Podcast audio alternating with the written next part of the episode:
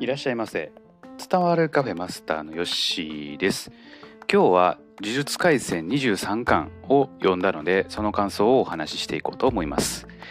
えー、23巻の表紙はですね特級術師のつくもゆきですね。はい、えー、僕も結構好きなキャラクターです。はい。大体この表紙を飾るキャラがですね活躍するのが、えー、呪術廻戦のまあ特徴といいますかコミックスでの、えーまあ、表紙を飾る人物になるかなと思います。はいまあ、特級術師ということでね4人のうちの1人、えー、つくもゆきと、結構彼女はこう謎に包まれているところが多くてですね、今までもちょこちょこ出てきてたんですけども実際にねどんなあ術式を使うのかとか、えー、そういうのがね全く、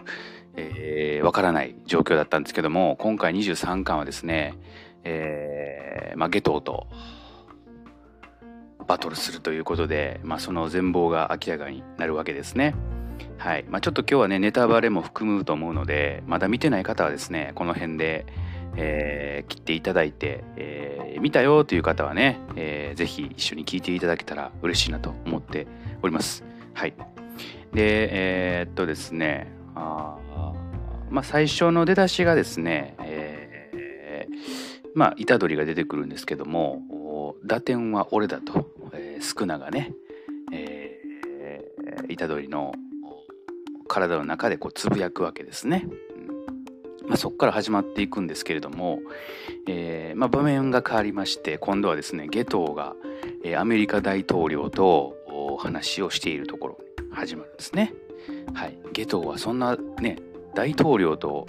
えー、話すところまでの位置にねもういるんだというところなんですけれども、えー、基本的に今ね、えー、日本人が、えー、術師として、えーまあ、ほぼ日本の中で収まっていた話なんですけれどもここに来て、えー、もう世界を巻き込む内容になってきたと、えー、特にね、えーまあ、術師一人で、まあ、特急ですね、まあ、五条先生とかねそういうのがいると一人でですね、えー、国の電力を賄うことができるというぐらいの、まあ、エネルギーを持っていると。えーでね、えーまあ、これからですねエネルギー問題っていうのが、えー、各国まあ騒がれているところで、えー、人がエネルギーを作ることができるとそうなれば、えー、言うたらですね術師の奪い合い囲い合いとかね、えー、拉致とかそういうこう問題に発展してくると。そこまでも話は広がっております。はい。で、えー、まあ、稀にね、えー、世界にね、えー、ミゲルとかそうですよね、え、術師もいますけれども、ほぼ、まあ、日本人で今はね、収まっている、えー、術師なんですけども、まあ、これがね、もう世界を股にかけての問題になってくるという展開になってます。かなりこう壮大になってきましたね。はい。で、まあそんな話が、回想話があってですね、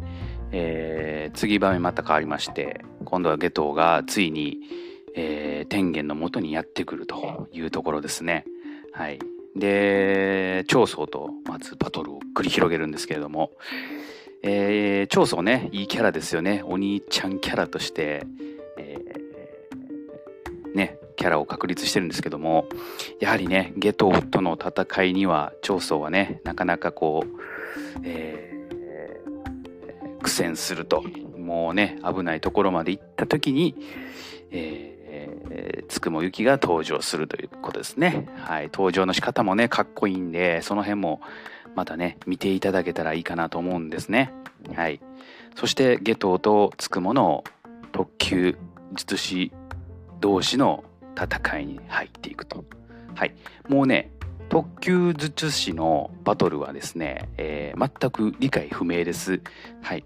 あのー、つくもゆきのですね、えー、能力とか、えー、まず理解できないです。はい。えー、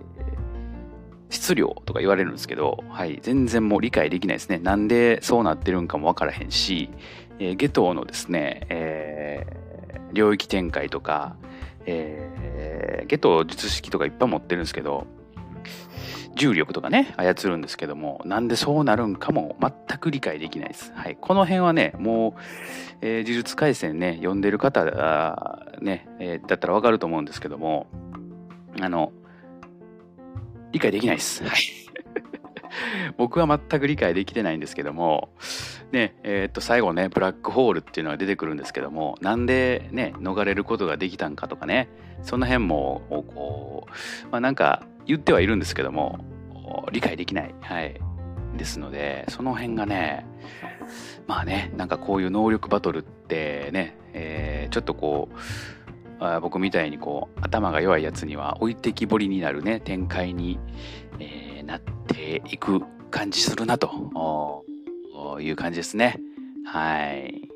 まあね、こう、なんていうんですか、力と力のぶつかり合いとかじゃなくて、その、複雑なね、能力が絡み合ってくるんで、全然ね、こう、わからなくなってくるんですよね。まあ、その辺が面白いところでもあるんですけれども、はい、まあ、そんな感じでですね、えー、23巻は、まあ、クライマックスを迎えると。はい。えー、つくもと下等の戦いは一体、えー、どちらが勝ったのかそして天元はどうなったのか、えー、その辺はですね、まあ、自分で確かめていただいてですね、えー、楽しんでいただけたらいいんじゃないのかなと思っております。まあ、この辺ね、えー、もうね、ちょっとね、はい、理解が追いついていない状態ですね。はい。えー、よかったらね、詳しい方はまた教えていただけたら嬉しいなと思っております。まあ、そんなわけで今日はですね、呪術廻戦23巻を読んだ感想をお話しいたしました。それではまたのご来店お待ちしております。